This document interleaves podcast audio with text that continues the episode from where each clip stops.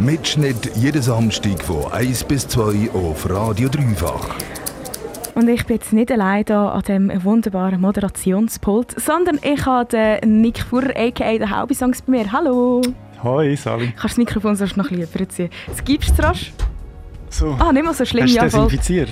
Ja, ist alles super gereinigt, ist alles auf dem hygienischen Standard. ähm, du bist ja des Öfteren schon mal hier im Dreifach äh, im Studio zu Gast gewesen. und äh, eigentlich fast so ein bisschen stammgastmässig, nicht? Ein Zeitchen. Ja, und nicht nur, nicht nur Gast, ich habe auch hier gearbeitet. Ja, stimmt. Wann war das? Gewesen? Ähm, oh, das ist schon ein Zeitchen her. Ich habe, glaube ich, schon überlegen. Vor fünf Jahren oder so aufgehört. Okay, also gar noch nicht so lange her. Irgendwie so, denke ich. Ja, ja Okay. nein, aber es fühlt sich, ja stimmt, hast recht. Fühlt es fühlt sich sich länger nach an. Heimkommen an, wahrscheinlich in dem Fall. Mega, obwohl sich, obwohl sich Technik natürlich, das, das sagen wahrscheinlich alle Ex-Dreifächler, Mhm. die Technik hat sich sehr verändert, aber sonst der Vibe, voll, ich, ich komme immer gerne hierher. Und du hast auch im äh, Januar bei uns den Kick-Ass Award gewonnen mit deinem Track Stars. Äh, und ähm, jetzt ist die Frage, so, was hast du jetzt eigentlich mit diesen 3000 Stutz gemacht, die du dort bekommen hast? Sind die schon investiert? Ähm, ich habe mir Pasta gekauft damit. Nein, es ist natürlich ein bisschen speziell. Alle wissen es, gerade für die, für die Kulturschaffenden in den letzten Monaten ähm, hat man sich das Geld noch mehr einteilen als sonst. Ähm, aber nichtsdestotrotz arbeite ich an einem neuen Album und mein Plan ist eigentlich, dass die ganzen 3000 Stutz dort reinfließen für, für die Aufnahme, für die Promo. Genau, das ist eigentlich so meine Idee, was ich mit dem Kick-Ass Award Geld mache. Also ein neues Album in dem Fall. Genau. Wann hast du angefangen mit dem? Also wann kann man etwa rechnen, dass dann da das neue Album wird kommen? Äh, also wenn dass ich damit angefangen habe, hat eigentlich noch eine ist eigentlich kein Hinweis darauf, wenn das rauskommt. ich habe seit, seit einem halben Jahr das Gefühl, es ist jetzt gerade so weit. Ähm, ich habe mir aber das mal noch ein bisschen mehr Zeit gelassen bei den Texten.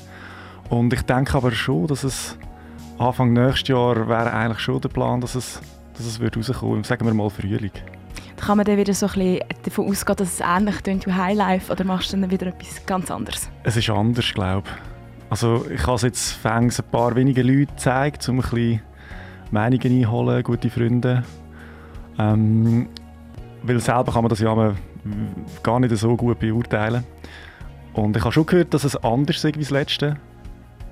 Vielleicht, ja, ich kann eigentlich gar noch nicht mehr sagen. Es ist einfach sicher nicht das letzte Album kopiert, das sicher nicht. Es gibt ein bisschen eine Überraschung, wie es dann wird tönen.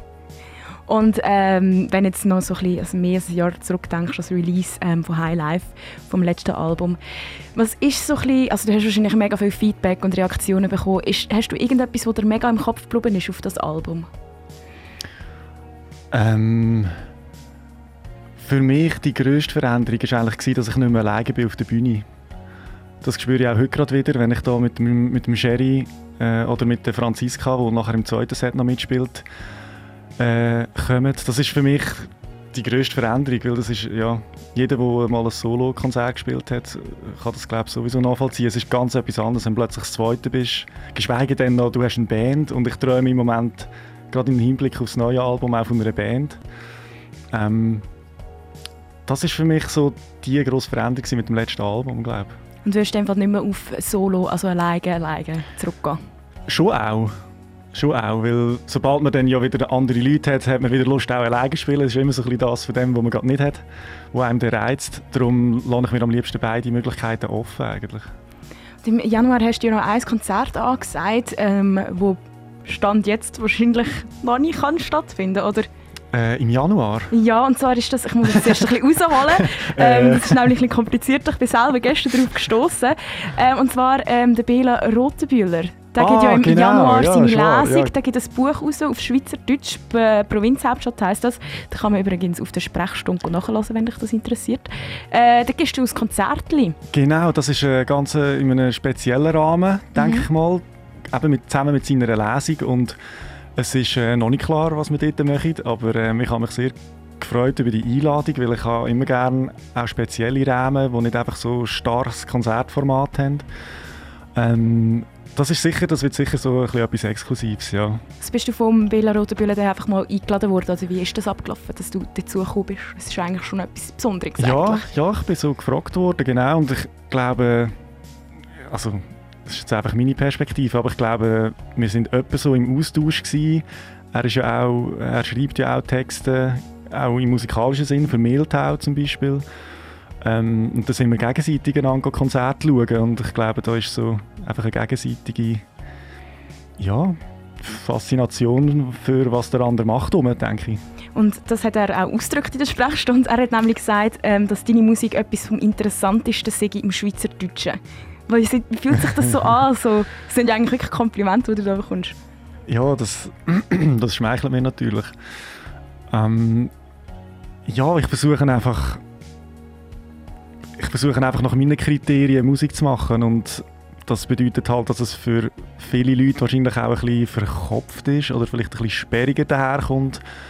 Ähm, aber ja, umso schöner, eben so etwas zu hören. Und ähm, bis Ende Jahr sieht es bei dir konzertmäßig relativ leer aus, oder? Ja, sehr leer. Also eben, darum bin ich, ich bin gerade ein bisschen überfordert gewesen, wo du vorher gesagt hast, du hast ja im Januar ein mhm. Konzert. Mhm. Ich bin so einfach im Modus, man spielt nicht im Moment, mhm. oder? Und auch so Streaming-Zeug auch nicht mehr?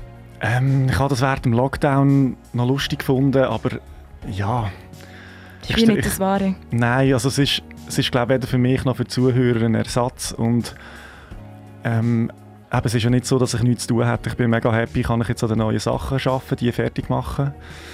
Ähm, und dann, ja, wer weiß, ich, ich will nicht sagen, ich mache nie mehr Streaming, aber im Moment habe ich eigentlich gerade ein bisschen genug von dem. also schaffst du einfach noch ein bisschen an deinem Album weiter, dass ja. es dann Anfangsjahr kann kommen Ja, ich, ja, ich fände es schön. Wieder, etwas, wieder mal Neues. Also, dann können wir uns schon mal auf etwas Neues freuen. Und äh, danke, Nick, a.k.a. Haubi Songs. Was hast du eigentlich lieber, wenn man dir Haubi sagt oder Nick? das ist immer so. Ja, das Lustige ist ja, dass man das gar nicht entscheidet selber. Passiert einfach. Die Leute haben irgendwann einfach angefangen mit dem Haubi und ich, ich habe mich damit abgefunden. Ich habe da keine Präferenzen. Also wenn meine Mami mir Haubi sagt, dann werde ich schon, schon mal passiert. ich skeptisch.